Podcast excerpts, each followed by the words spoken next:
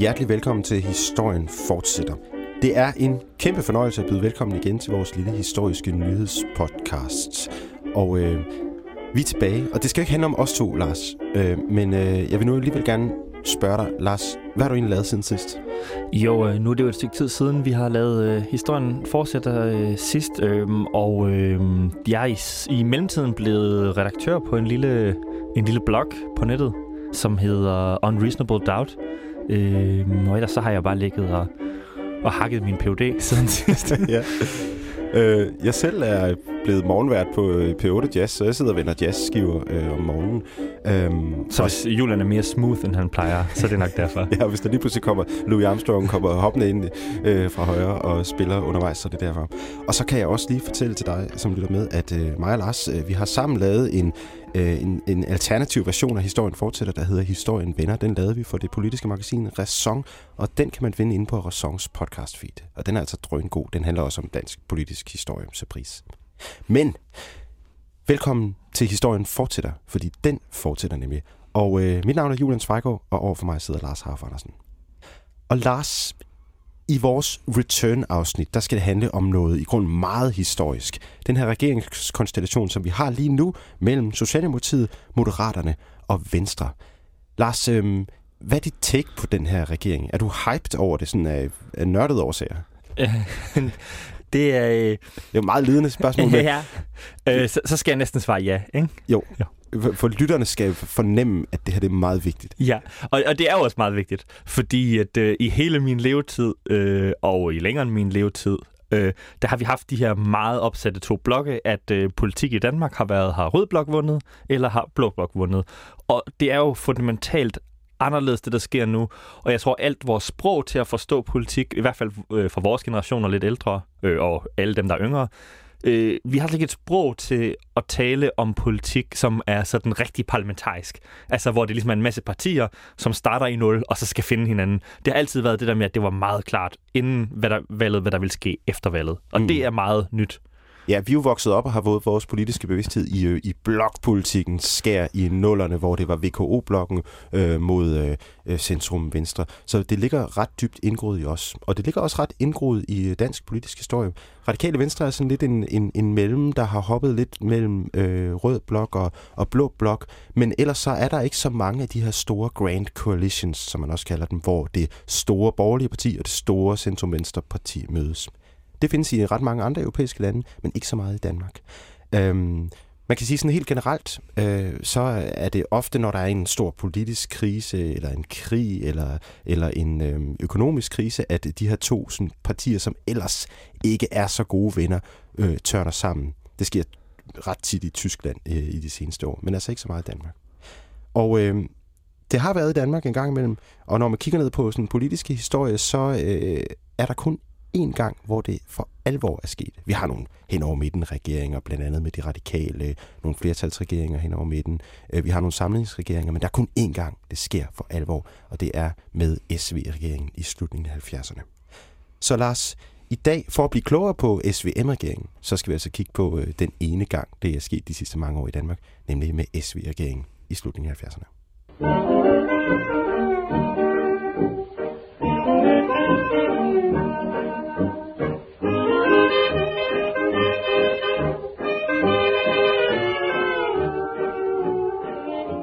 Så den eneste rigtige gang, man kan tale om et øh, stort projekt hen over midten i øh, forbindelse med regeringer i den politiske Danmarks historie, det er altså med SV-regeringen. Den sad fra 1978 til 79 i 14 måneder. Og Lars, i det følgende, så vil jeg prøve at dykke lidt ned i øh, 70'ernes sådan, øh, politiske og historiske miljø, så vi rigtig kan forstå, hvad det var, der foregik. Og vi starter faktisk ikke i 70'erne. Vi starter tilbage i 60'erne ganske kort, fordi Jens Otto Krav, den gode gamle chefarkitekt for velfærdsstaten, han havde en øh, gammel idé om, at han gerne vil øh, i regering med Venstre. Og hvorfor, hvorfor tror du egentlig, at han gerne vil det? Han forsøgte at overbevise øh, daværende øh, leder, venstreleder Erik Eriksen om en SV-regering i starten af 60'erne. Jo, altså der er jo flere ting, der spiller ind i det her, når øh, de store partier går hen over midten.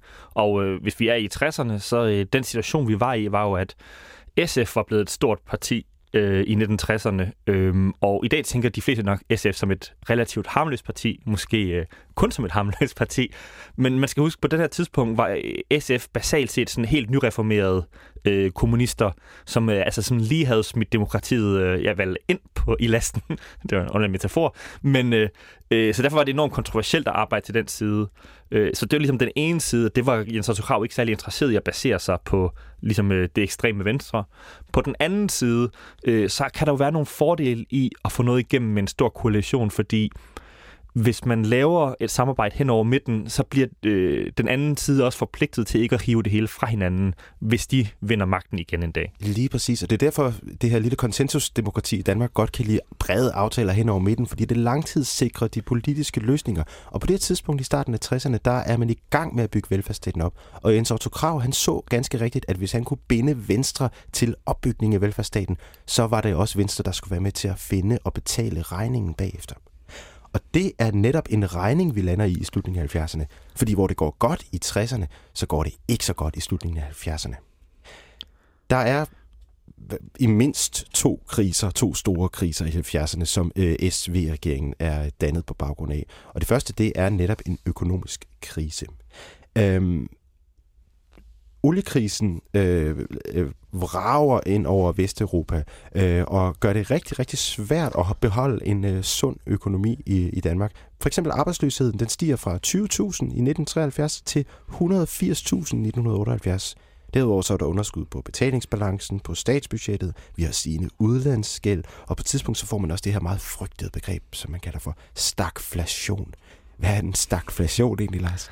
Øh, jo, øh, så det er sådan i økonomien generelt, øh, at man lidt, øh, lidt groft sagt øh, skal vælge mellem at have øh, lav arbejdsløshed og øh, pres på inflationen, altså at priserne stiger, eller, hvor det er en god ting og en dårlig ting, eller det modsatte, ikke? altså lav arbejdsløshed øh, øh, og stigende priser, nu kan jeg, øh, men det, man så fik i slutningen af 60'erne og især fra 70'erne af, det var stagflation, altså hvor man både havde inflation, det hele blev dyrere og dyrere, og man havde arbejdsløshed. Ikke? Så man fik ligesom det, det værste af begge verdener. Øhm, og det førte jo bare til, at alt ens forståelsen af, hvordan økonomien fungerede, og hvad man skulle gøre for at løse den, det var lidt i krise i 70'erne. Mm. Der var både inflation og økonomien stagneret. Nå, så øh, vi har en økonomisk krise, som man på en eller anden måde og, og det er jo blandt andet som konsekvens af, at vi har opbygget ret hurtigt en ret stor øh, velfærdsstat. Det er den ene krise. Den anden krise, det er den politiske krise. Og øh, vi har talt om det i mange afsnit, men øh, jordskredsvalget er på mange måder meget definerende for dansk politik, og er det stadigvæk. Jordskredsvalget skete i 1973, og øh, fra at det var de fire gamle partier øh, plus SF, der bestemte, så kom der lige pludselig mange flere partier.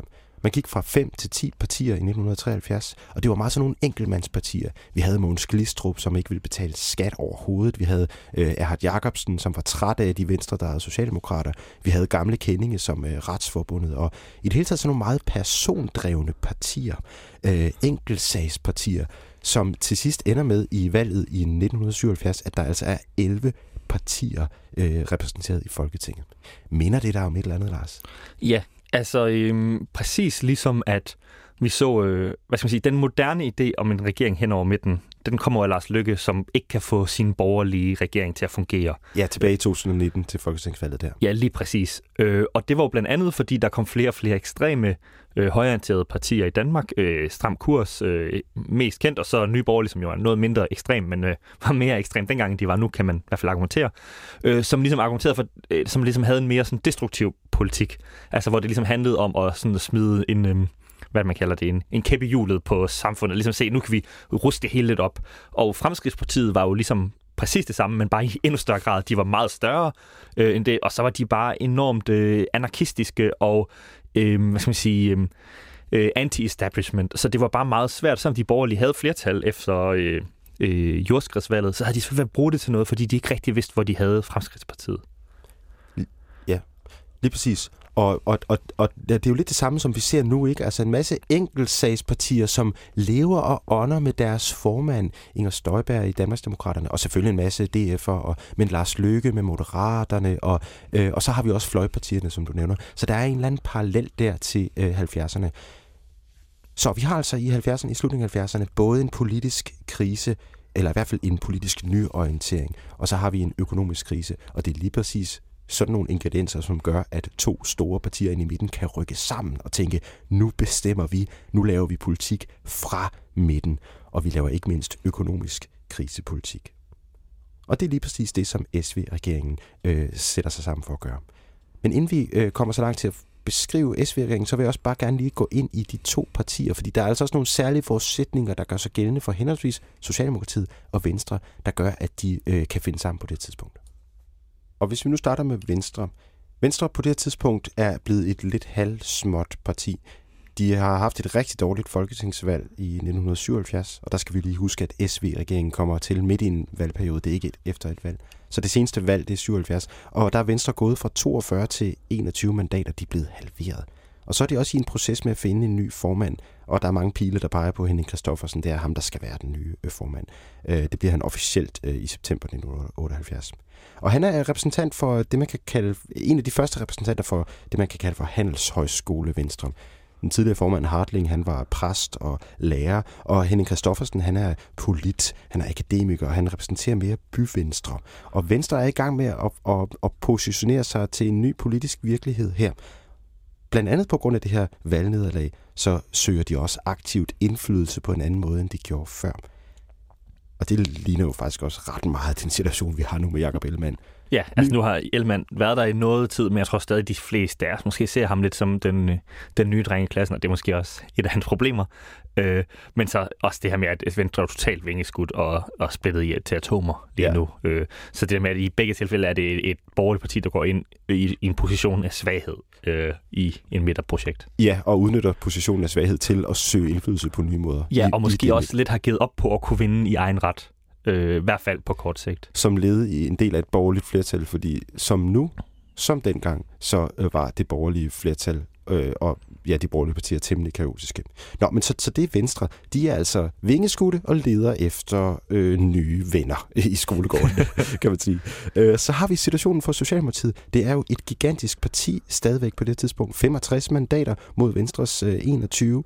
Øhm, og øh, Socialdemokratiet, de det er sådan lidt blandingssituation øh, situation for dem. De er både blevet lidt venstredrejet under Anker Jørgensen. Øh, de går ind for noget, der hedder økonomisk demokrati, som vi vender tilbage til. Men de er også ret midtelsøgende i samarbejde om at takle den her krise. Anker han øh, har øh, prøvet at lokke midterpartier med i en S-regering i flere år. Han har også lavet mange forlig hen over midten. Det er ikke bare en venstreorienteret øh, formand i et venstreorienteret parti. Og så har han også nogle taktiske grunde. Altså, så der er både et reelt politisk forsøg, men han har også nogle taktiske grunde. Hvis han kan splitte den borgerlige opposition, så vil han gerne det. Og han kan nemlig se nogle lidt bekymrende tegn. Fordi det, der sker på det her tidspunkt, det er, at øh, Venstre, som led i det her med at søge indflydelse, så begynder de at holde nogle øh, møder i det, man kan kalde for, eller det, man kalder for firekløveret i samtiden. Og det er det, som senere også bliver til firekløver regeringen, nemlig Venstre, Konservative, Centrumdemokraterne og Kristeligt Folkeparti. Det sker i maj 1978, at Venstre indbyder til et samarbejde i Firkløveret. Og det er det, der får Anker Jørgensen til at vågne og sende en direkte invitation ind i den borgerlige lejr til at lave en øh, regering hen over midten. Ja, altså ligesom uh, slutvenskabet, inden det begynder. Lige præcis, ikke? Fordi Anker Jørgensen, han kan godt se, der er godt nok, altså der er et snævert rødt flertal igen, øh, ligesom der er nu, på det her tidspunkt, hvis man regner det radikale venstre med i det. Men der skal ikke gå lang tid, før en stærk borgerlig øh, opposition samler sig til et flertal af Tibert, og at Anker han bliver øh, øh, fortid. Så derfor så er det altså også en taktisk grund til, at øh, SV-regeringen fødes.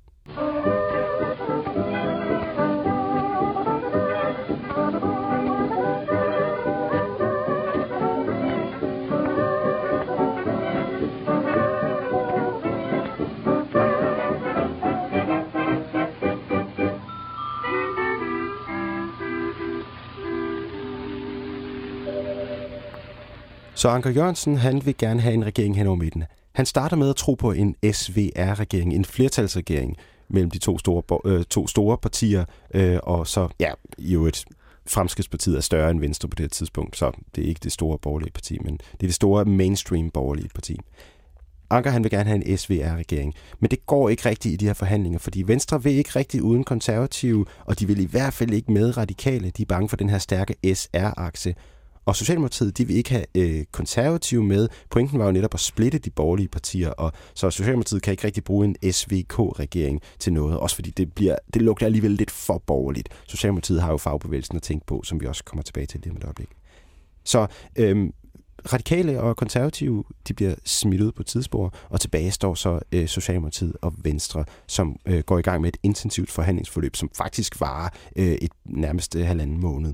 Øhm, og i den her forhandlingsrække øh, øh, mellem de to partier, så øh, spiser de nogle, eller sluger de nogle kameler, og de øh, afleverer noget. Øh, begge to. Øh, Socialdemokratiet, de får efterlønnen som lovning. Det vil Venstre gerne være med til at indføre. Og øh, Venstre får til gengæld, at man ikke bygger en storbæltsbro. Lige det samme. ja, det er rigtigt det er SV-regeringens skyld, at øh, jeg har skulle øh, sejle rundt på alle mulige færger i min barndom. Det er deres skyld, at Storbæltsbroen kom så sent. Men det er sådan et spørgsmål om at bruge for mange af statens penge, og konservative øh, vil også gerne have en øh, øh Storbæltsbro, så øh, det var ligesom en måde at markere kant til konservative. Ja, det er jo lidt sjovt, fordi Venstre er jo også landpartiet, som man kunne forestille sig, Øh, nu er det jo meget, hvad skal man sige, det er jo mere Jylland end Sjælland, der øh, appellerer nu til flere brugere hen over Storebælt og sådan noget. Så det er, det er også lidt sjovt, at det går lidt på kryds af, hvad man kunne forvente. Men det må så være den, øh, hvad skal man sige, liberalisme-ideologien, øh, der slår øh, Jyllands-ideologien, eller hvad man siger. Ja, ja, fordi det er jo en kæmpe investering også af, af, af rigets penge og, og bygge sådan en Storebæltsbro. Men det, de er enige om, de to partier, det er, at man skal gøre noget drastisk ved økonomien, ved den her økonomiske krise, som stadigvæk øh, buller. Øhm, det går lidt bedre, men, men det går hele tiden ned ad bakke, øh, og man, man takler ikke de store grundlæggende problemer, og det er de enige om, der skal øh, ske noget med. De øh, vil blandt andet føre det, man kalder for indkomstpolitik, for at takle øh, den her meget høje inflation. Og det handler groft sagt bare om at begrænse, hvor mange øh, øh, lønstigninger, der foregår i samfundet. Fordi hvis der hele tiden er store lønstigninger, som der også er i perioden, så øh, er det med til at kaste benzin på det her inflationsbål, som brænder og brænder og brænder derudaf. Og det er klart, at hvis man skal begrænse lønstigninger og lønninger til arbejderbevægelsen, så vil de jo også gerne have noget tilbage igen. Ja, og, og jeg tror, det er nogle gange... Øh når man snakker om Anker Jørgensens politik øh, før det her og sådan noget, og man snakker om økonomisk uansvarlighed og sådan noget, så, så kan der sagtens være noget om det. Øh, men det er også vigtigt at forstå, at der var mange i Socialdemokratiet, som meget gerne ville gøre noget ved inflationen og ville føre en strammere øh, økonomisk øh, politik. Nok mest kendt Knud Heinesen, der har det her øh, kendte citat, hvor han snakker om, at vi går imod afgrunden og sådan noget. Øh, men fordi man var så tæt knyttet til forbevægelsen, var, var, var det bare meget sværere at tage den slags beslutninger. Altså man sad i hinandens hovedbestyrelse og sådan noget. I forhold til i dag var det bare meget mere den samme ting, Socialdemokratiet på den ene side og øh, fagbevægelsen på den anden. Mm, og det er klart, der er nogle hardliner i regeringen, blandt andet Knud Heinesen, som du, øh, du, du nævner, men der er også nogle meget øh, LO-venlige medlemmer af regeringen. Øh, også i SV-regeringen. Men det kommer vi tilbage til, fordi de ting, man kan gøre for så at kompensere lønmodtagerne, det er jo for eksempel, at man siger, jamen, det kan godt være, at vi øh, begrænser lønstigninger lige nu, men, men, men så gør vi noget andet, så tager vi nogle af de lønstigninger, som I ellers ville kunne have fået med det, man kalder dydtidsreguleringer, det er sådan teknisk, så, så tager vi det væk fra jer nu, og giver det til jer om 40 år, når I går på pension. Det er en slags inflationshæmmende tidsmaskine, øh, som vi har med at gøre. Og, og, og så har arbejderne jo ikke mistet de penge som sådan, de får dem bare i deres alderdom, men man har trukket pengene ud af det økonomiske system, og det kan være med til at sætte en dæmper på inflationen. Ja, man kan sige, at det, der er vigtigt for retfærdighed, det er, at alle får deres penge på et tidspunkt, men det, der er vigtigt for inflationen, det er, at folk ikke får deres penge lige nu, så de går ud og køber flere ting, og så alle priserne stiger, og vi alle sammen prøver at få den samme pakke smør og overbyder hinanden. Lige præcis, og, og det er jo øh, blandt andet noget af, at, at det, som, som de store pensionskasser kommer til at, øh, at, at, at stå for. Men der er også en anden måde at gøre det på. Der er en anden måde at, at give arbejderne en kompensation for det her på. Og det er også noget, man kommer til at snakke om på det her tidspunkt. Det er det, man kalder for økonomisk demokrati. Og det er en form for rekalibrering af den private ejendomsret i virkeligheden, som er meget stor øh, økonomisk idé, som trives i fagbevægelsen og også trives i Socialdemokratiet i 70'erne. Og det går groft sagt ud på, at hvis øh, der kommer et øget overskud i de almindelige virksomheder, så er det ikke kun øh, virksomhedsejerne eller lederne, som skal øh, have del af de penge. En del af de penge, de skal så gå til en fond, som administreres af fagbevægelsen, sådan at øh, arbejderne i virkeligheden får indflydelse på øh, den øh, værdistigning, der sker i samfundet. Ja, og øh, det er netop ikke øh, kun indkomsten, det handler om. Det er også det er ikke kun det økonomiske, det er også øh, demokratiet. Så det her det er sådan en måde at for Socialdemokratiet og fagbevægelsen, efter de ligesom har opgivet revolutionen, at få nogen af, hvad skal man sige, få noget af sådan den økonomisk, den politisk ulighed, der kommer af økonomisk ulighed til at gå op, at man på en eller anden måde får den her en større grad af blanding øh, imellem et socialistisk og et kapitalistisk samfund. Øh, og det er jo faktisk jo den nye, relativt nye bog med Pelle Dragsted, øh, som jo også er en person, der har opgivet revolutionen. øh, det handler om nogle af de samme ting, hvor i den bog, der hedder Nordisk Socialisme, taler ham faktisk præcis om sådan nogle idéer her, øh, om at det ikke er revolutionen, øh, man, man skal bruge, men ligesom at, at, at øh, i det kapitalistiske system kommer der flere og flere demokratiske elementer. Mm. Og, og det, det kunne for eksempel ske ved, at en virksomhedsejer har, tjener 1 milliard øh, kroner øh, på, øh, fordi det går svimlende godt for hans AI-teknologi eller et eller andet. Øh, en, en, en fasttømret del af det overskud øh, går ind i en fond, som øh, arbejderne skal være med til at have indflydelse på. Så, og grunden til, at vi bruger så meget tid på det nu, det er faktisk, fordi det er lige præcis øh, spørgsmålet om økonomisk demokrati, som er med til at få øh, S-virkningen til at bryde sammen. Nå, men det er altså ikke noget, som øh, bliver en del af den her SV-regerings øh, program. Og det skal det handle om nu, fordi vi skal kigge på øh, den regering, der så kommer ud af de her lange, lange regeringsforhandlinger.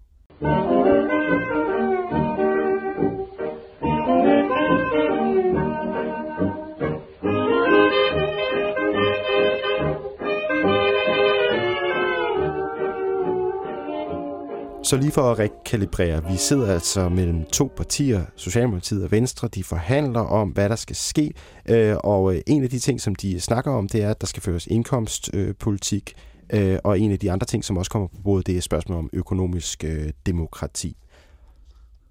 Den 28. august så træder Socialdemokratiet og Venstre ud på Amalienborg Slotsplads, så har vi en SV-regering, og det er altså i 1978. Og med sig, der har de et øh, arbejdspapir. Øh, det kaldte man det, det før regeringsgrundlagenes tid, men det er essentielt det samme. Det er en 20-punktsplan, hvor man riser op, hvad det er, man har tænkt sig at arbejde efter. Og det, som vi kan se øh, nu med SVM-regeringen, er jo ret vigtigt, når man er ret uenig om ting, at man har en fælles øh, drejebog, som man ikke skal have alt for mange øh, politiske og besværlige diskussioner hen ad vejen. Og den her regering, den er enig om, at man skal føre overordnet en generel stram økonomisk politik. Blandt andet så vil de forhøje momsen. Det giver flere penge ind i statskassen. De har en målsætning om indkomstpolitik, men de siger ikke helt præcis, hvordan det skal ske. De siger, at de gerne vil invitere til trepartsforhandlinger. Og hvad er trepartsforhandlinger? Jo, det er sådan en måde at udskyde problematikken lidt på, øh, men samtidig også at bede arbejdsmarkedets parter om at være med på råd, fordi så er der tre, der skal snakke om det. LO, Arbejdsgivernes øh, Forening og regeringen. Så de håber, at de kan få de her indkomstpolitiske greb ind ved hjælp af trepartsforhandlinger. Så øh, indfører de også efterlønnen, det er de også blevet enige om. Men der er en ting, som er uforløst, og det er spørgsmålet om økonomisk demokrati. Det står i den her, øh, det her regeringsgrundlag, der står der, regeringen afventer betænkning fra udvalget vedrørende lønmodtagerens medejendomsret. Og Lars, ved du, hvad det er? Det er ikke et svar. Det er ikke et svar, og det er en kæmpe stor syltekrukke. ja. De ved ikke, hvordan de skal blive enige om det her. Det er et vigtigt punkt for fagbevægelsen og for Socialdemokratiet. Venstre kan ikke skrive under på spørgsmål om økonomisk demokrati. Det er simpelthen for venstreorienteret. Og det er måske lidt slående for sådan nogle midterregeringer, fordi på den ene side, så er det her jo kæmpe store ting. Efterlønnen, kæmpe store ting. Ikke? Og få gjort noget med den økonomiske øh, politik, kæmpe store ting. Men det er også alt sammen relativt uvisionært i den forstand. Det er jo ikke sådan grundlæggende forandringer af samfundet. Det er kæmpe store politikområder, måske større end de kunne gøre hver for sig, men det er også meget sådan noget, man kan skrue op og ned for. Hvor økonomisk demokrati, det er jo sådan en grundlæggende omstrukturering af det danske samfund. Og jeg synes, det er meget slående, at de her ting, de er ikke så typiske for de her store midterregeringer.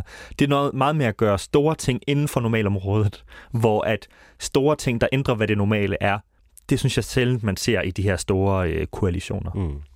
Og det er i hvert fald noget, som vi skal se kommer til at, at, at fælde den her regering.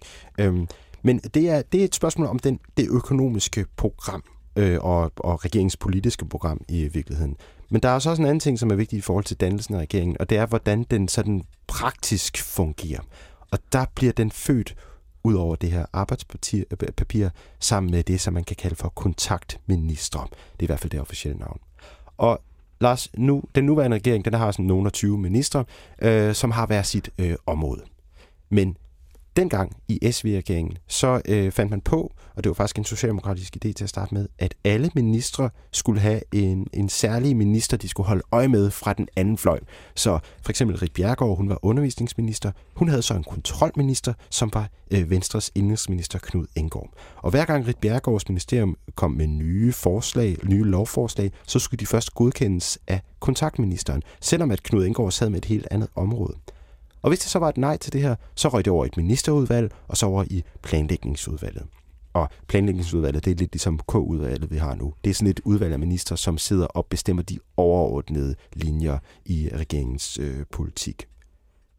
Hvad er problemet med de her kontaktministre, som hurtigt bliver kaldt kontrolministre? Jo, altså problemet er jo, at oprindeligt var ideen, at de skulle sørge for samarbejde. Ikke? At øh, i stedet for, at vi skulle igennem alle de her øh, byråkratiske ting, så spørger man bare lige øh, øh, den, øh, den tilsvarende venstreminister eller socialdemokrat, ligesom, hey, øh, kan du sige ja til det her? Og så i stedet for, oh, vi skal diskutere det, vi skal diskutere det i politik i, i partierne på kryds og tværs, så gør vi det bare. Men det blev præcis det modsatte.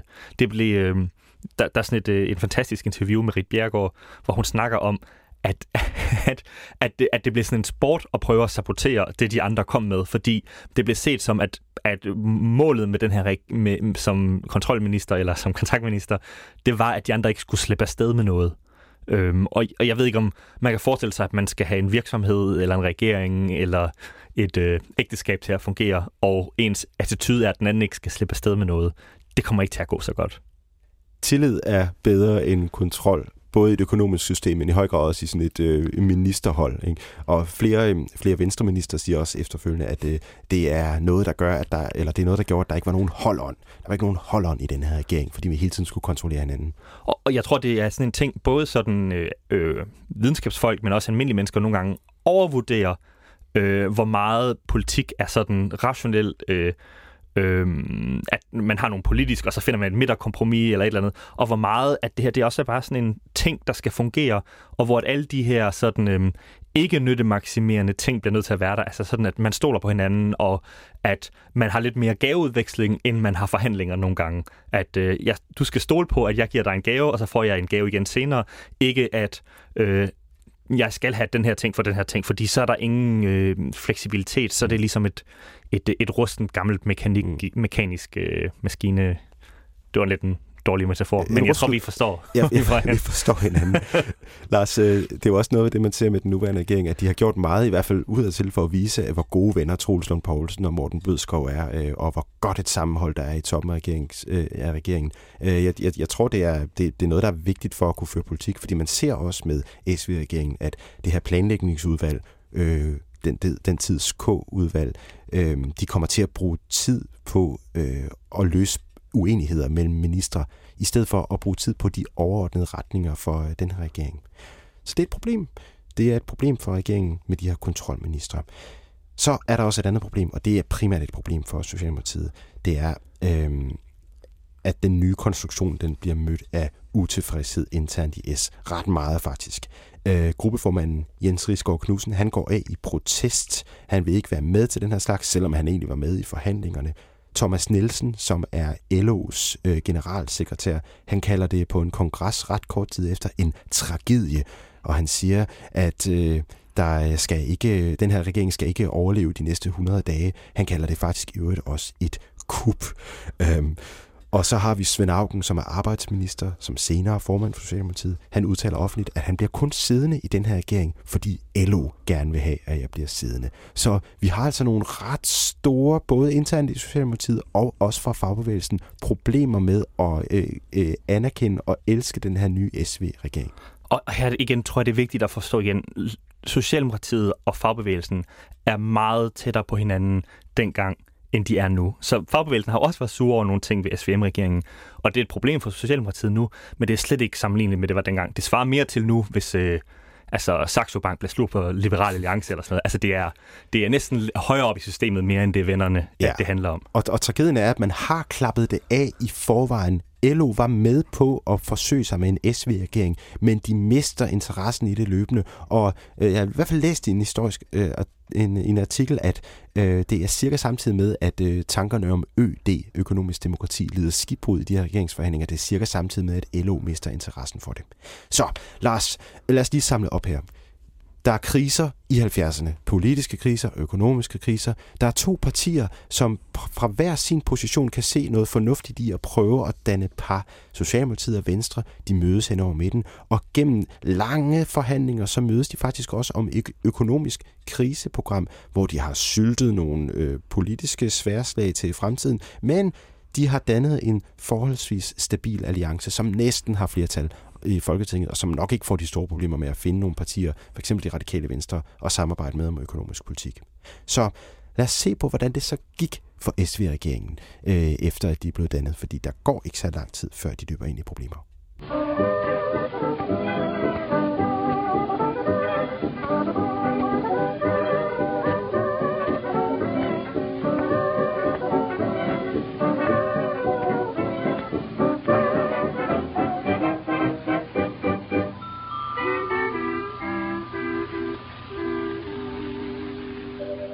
SV-regeringen den træder frem på Amalienborg Slotsplads den 28. august 1978. 14 måneder efter, så er det forbi. Så hvad var det, der skete? Hvad var det, der fik den til at bryde sammen? Lad os kigge på det, Lars. Øhm, og der skal vi altså ind og kigge lidt på øh, overenskomstforhandlingerne. Og hvorfor er det relevant? Jo, som du nok husker, så sagde jeg, at regeringen vil føre indkomstpolitik, og det vil den ved at indbyde til trepartsforhandlinger. Og hvad betyder det? Jo, det betyder, at man øh, prøver at lave en aftale med arbejdsmarkedets parter øh, og regeringen. En lille øh, tre, øh, tremandsbande, som øh, skal prøve at løse øh, øh dansk økonomi. Øhm, Anker, Anker Jørgensen, han er noget rystet over den her modstand fra fagbevægelsen og internt i Socialdemokratiet. Og det er en af grundene til, at han øh, overlader forberedelsen af et aftaleudkast til overenskomstforhandlingerne til øh, Svend Augen, som er arbejdsminister, og en cheføkonom i LO, der hedder Holger Jensen. Og hvorfor er det relevant? Jo, fordi der sættes første dødstød ind mod SV-regeringen. Fordi det her, den her skitse, som altså er øh, øh, sanktioneret af øh, statsministeren i SV-regeringen, den er en rigtig LO-venlig skitse. Den siger, at der skal laves en slags øh, økonomisk demokrati. Det vil, i hvert fald gerne, øh, det vil man i hvert fald gerne prøve at opnå som øh, led de her overenskomstforhandlinger. Og så skal der, øh, så opgiver man den stramme indkomstpolitik. Der skal lønstigninger på 8,5 procent. Og det er altså ikke det, er altså ikke det som øh, regeringen gerne ville. Øhm, og det er noget af det, der får overenskomstforhandlingerne for det år til at bryde sammen. Og når de bryder sammen, så er der en forventning om, at det politiske skal tage over, at øh, Socialdemokratiet og Venstre i deres regering skal lave et regeringsindgreb. Og hvordan øh, foregår det så? Jo, det betyder altså, at inden trepartsforhandlingerne overhovedet går i gang, så er det råd tilbage til det politiske system. Og så skulle man tænke, at Socialdemokratiet og Venstre måske bare fulgte lidt noget af det, som øh, de var blevet enige om i arbejdspapiret. Men det kommer ikke til at ske. Anker Jørgensen, han øh, vil faktisk øh, gerne have en form for øh, økonomisk demokrati, øh, og det ved han, at det vil Venstre ikke være med til. Han tvinger så øh, Henning Kristoffersen i regeringstoppen til at acceptere et indgreb fra regeringen, der minder meget om den her øh, skitse fra Svend Augen og Holger Jensen. Godt nok så det økonomiske demokrati er væk, men der kommer stadig store lønstigninger, også større end de 8,5 procent. Og det betyder altså, at det, som regeringen sat, var sat i verden for at gøre, det lykkedes de ikke med. Og hvorfor lykkedes de ikke med det? Jo, fordi at Anker Jørgensen har øh, tabt troen i virkeligheden på øh, det fælles politiske projekt, og har givet pladsen og initiativretten til fagbevægelsens dagsorden. Så man kan altså sådan sige, at øh, Anker Jørgensen øh, føjer fagbevægelsen. Ja, og jeg så også noget andet, man ser, det er, at, at sådan en koalitions... Øh hvad skal man sige, en, en koalition imellem folk, der har relativt uens interesser, når den først begynder at falde fra hinanden, så kan det gå rigtig hurtigt. Fordi så længe du tænker, at den her koalition skal fortsætte et stykke tid, jamen så har du ikke interesse i at være, så er du holdspiller. Ikke? Men så snart du begynder at tænke, det her det kommer ikke til at holde, så har du interesse i at være ikke holdspiller og at være ligesom, øh, ikke egoist, det er jo politik, men, men ligesom at, at følge egne interesser. Og jo hurtigere du følger egne interesser, jo mere bliver de andre overbevist om, det kollapser, og jo mere de andre bliver overbevist om, det kollapser, jo mere øh, skal du være øh, giver det ikke mening at være holdspiller. Så man får ligesom sådan, at det, sådan en unraveling, altså at, at det, det bliver sådan en ond cirkel af, at man stoler mindre og mindre på hinanden, og man har mindre og mindre interesse i at stole på hinanden, og man har mindre og mindre grund til at stole på hinanden. Mm. Og vi kan så også se så, at, at noget af det, som får øh, den her regering til at øh, eksplodere, det er øh, de her syltekrukker, som der er blevet lagt ind i regeringsgrundlaget. Og problemet med syltekrukker, det er, at de skal åbnes på et eller andet tidspunkt. Og den ene syltekrukke, det var øh, spørgsmålet om økonomisk demokrati. Øh, og det kommer til at spøge nu. Og den anden syltekrukke, det var de her trepartsforhandlinger, hvor man altså nu har øh, opgivet den indkomstpolitik, som man gerne ville have ført oprindeligt i hvert fald. Så øh, nu er der faktisk ikke så meget tilbage for regeringen. Øh, Anker Jørgensen han siger i et øh, interview i Politiken, øh, at øh, økonomisk demokrati, eller en variant af det, det må være et absolut minimum for regeringen. Og det har han altså ikke klappet af med sine kollegaer over i Venstre.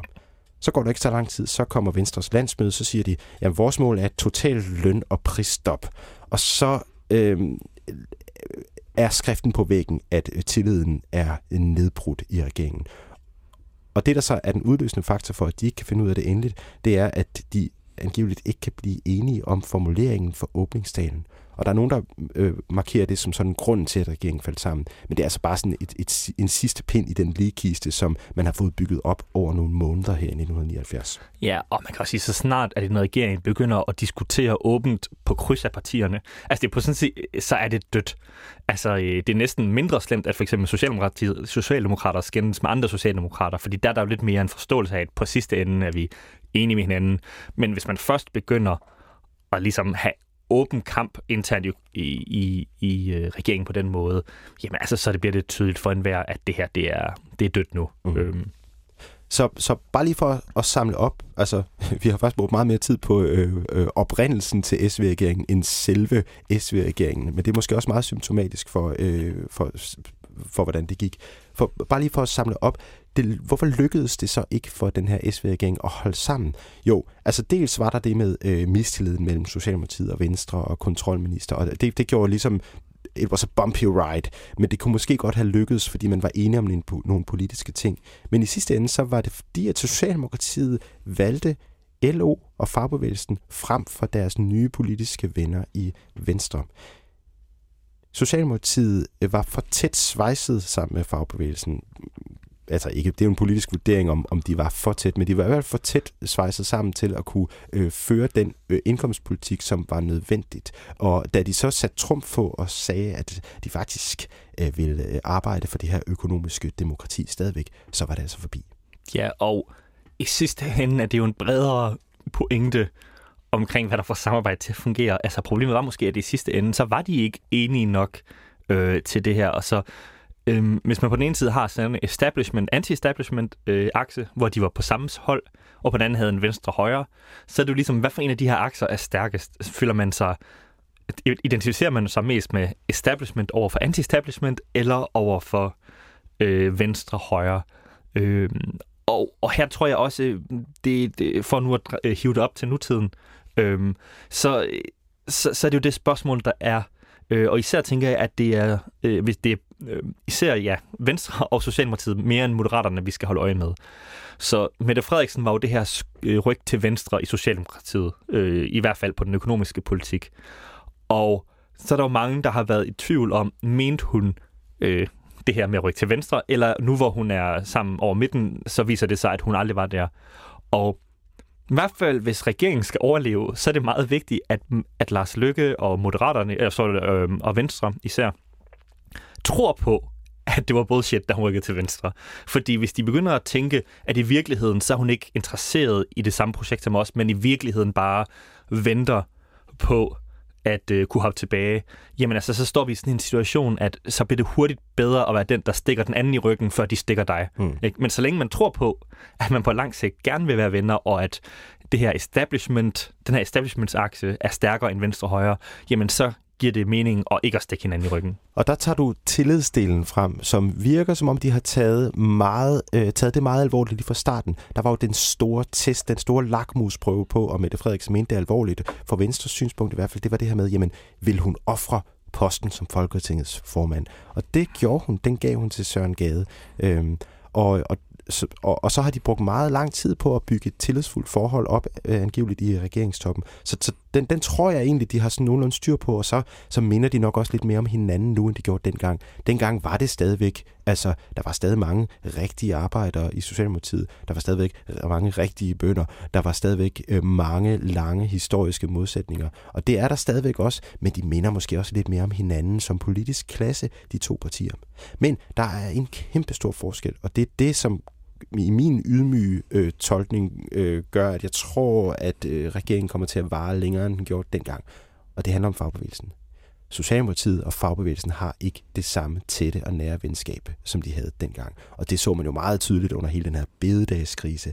Socialdemokratiet er øh, ligeglade med de store protester. Øh, de virker i hvert fald til at være ligeglade med de store protester fra fagbevægelsen. Og når der ikke er den der sådan, sammenkædning, så øh, kan Socialdemokratiet måske gøre, hvad de vil, sammen med deres øh, nye politiske legekammerater. Så det tror jeg måske er, er, er en af de store forskelle øh, fra dengang til nu, som gør, at jeg tror, at de kommer til at leve lidt længere. Men spørgsmålet er jo så på den anden side, øh, blandt de borgerlige, har de også interesse i at være i seng med Socialdemokraterne øh, lige så længe?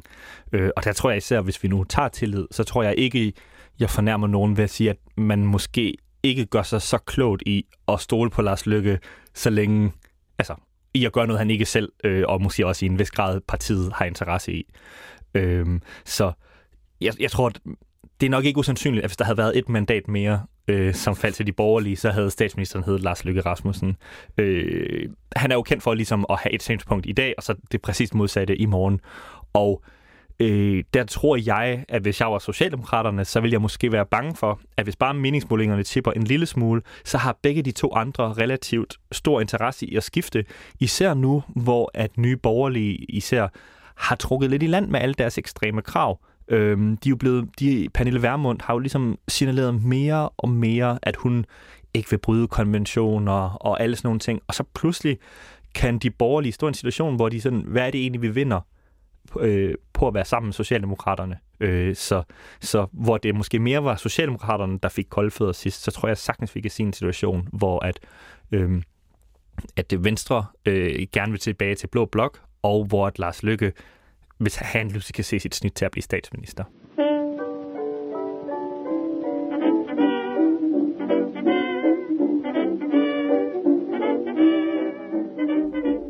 Lars, det her det var historien om SV-regeringen, om dens øh, oprindelse, om dens dannelse og om dens sammenbrud. Så hvis jeg nu samler op ved at spørge dig, hvad tager du med dig videre fra i dag? Hvad synes du var mest øh, overraskende eller interessant måske? Jeg, jeg synes, øh, der måske er to pointer, som er meget vigtige i forhold til de her midtregering. Den ene er sådan meget generelt, at man skal ligesom have en tillid til hinanden, og en tillid til, at den koalition, der eksisterer i dag, den også eksisterer i morgen.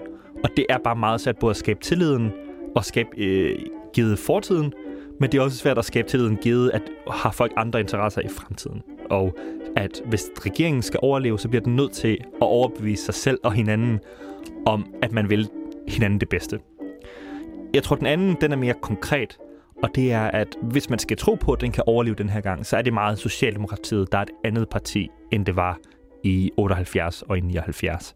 Det er et meget øh, mindre, det er meget mindre knyttet til fagbevægelsen, og ideologisk er det blevet mere et centerparti, end det var dengang. Og, og, og jeg tror, begge de til, ting vil bare gøre det mere sandsynligt, at den her regeringsdannelse kan overleve. Mm. Jeg synes øh, selv, at, at noget af det, der egentlig overraskede mig mest, det var, hvor meget situationerne for Venstre ligner hinanden. Venstre i slutningen af 70'erne og Venstre nu rigtig dårlig valgnederlag, ny formand med ny profil, som deraf giver et lyst til øget samarbejde, og også i utraditionelle konstellationer. Det var det, der sådan, øh, fik Venstre ind i favnen på Socialdemokratiet dengang, og det er det samme nu. Jeg ved ikke, om jeg sådan har nogen sådan, øh, generelt øh, historisk analytisk pointe med det, men jeg synes bare, det er øh, et pudsigt øh, sammentræf. Ja, og så ser man også, at begge dele af et skift imod sådan en mere, øh, det mener jeg sådan værdineutralt, men sådan en mere bysmart person, som måske har lidt svært ved at appellere til sådan den brede øh, befolkning. Mm. Jeg synes måske, hvis man skal tage en, en lære med det, så er det, at, at øh, Socialdemokratiet og Moderaterne, hvis de gerne vil det her, skal de sørge for, at Venstre ikke bliver spist. Ikke? Altså, de skal virkelig, fordi det er måske Venstre, som er mest udrydningstroet lige nu. Øh, og øh, altså Moderaterne kan jo godt blive halvt så store, og så stadig se sig selv som en succes. Ja, de skal, altså, de skal jo bare, de, så længe de ikke bliver mindre end Lars Løkke Rasmussen, ja, så, og måske så er det hans søn, ikke? Ja. øh, så, øh, så et Venstre, de kan ikke holde til det her, hvis de bliver meget mindre, og ikke... Øh, øh, der Mette Frederiksen er også historisk populær internt i partiet, ikke? så hun kan godt blive lidt for hat, uden at det går helt ondt. Øh, men de bliver, de bliver nødt til at passe på øh, Jakob Ellemann, øh, ja, de, eller hvem der måske vil afløse ham, de hvis han ikke kommer tilbage. passe bedre på Venstre, end de åbenbart passede på Jakob Ellemann som ja. person. Øhm, det, når man ser tilbage på, de, på historien om de gange, der har været midterregeringer og flertalsregeringer, så er der altid et parti, der bliver lidt spist, og man kunne måske godt være bange for, at, øh, at Venstre blev spist. Men altså, sådan ser det, ser det ud lige nu. Øhm, historien den fortsætter, som vi ved, så det ser nok helt anderledes ud om en måned eller om et år. Vi er snart tilbage med mere, historien fortsætter. Men øh, Lars, hvis man nu gerne vil høre mere og øh, noget lidt andet, som er mindst lige så interessant, hvad kan man så gøre? Jo, øh, altså øh, hver især producerer vi jo forskellige ting. Øh, jeg vil anbefale jer, hvis I synes, at øh, dansk politisk historie er rigtig spændende, så havde vi jo den her serie for øh, Raison, øh, hvor vi simpelthen øh, vi snakker om jordskredsvalget, øh, vi snakker om demokratiets opståen, vi snakker om nogle af de her forskellige akser, der har været i dansk politik. Så gå ind på Raisons øh, podcast feed, øh, og så høre historien venner derinde. Øh, derudover vil jeg også gerne lige øh, øh, reklamere lidt for min, øh, min blog, eller min Substack, som det så fint hedder. Øh, den, øh, det er en, en engelsksproget publikation, hvor vi snakker om øh, filosofi, og vi snakker om økonomi og politik og den slags. Øh, vi har skrevet for nylig for eksempel om, øh, jeg lavede en kritik af Emma Holtens øh, økonomiforedrag. Vi har skrevet øh, lidt om midterregeringens ideologiske ophav og den slags ting. Så det vil jeg virkelig anbefale, I går ind og klikker ind på os. Så hvis I bare googler Unreasonable Doubt Substack, øh, S-U-B-S-T-A-C-K, jeg håber, det var rigtigt sted, øh, så tror jeg, at øh, en del af jer vil finde øh, noget, der interesserer jer derinde. Og med det så vil jeg sige øh, på vores begge vegne, tusind tak, fordi du lyttede med. Historien fortsætter er tilbage. Mit navn er Julian Zweigård, og over for mig der sidder Lars Harhoff Andersen. Ha' en fortsat god dag.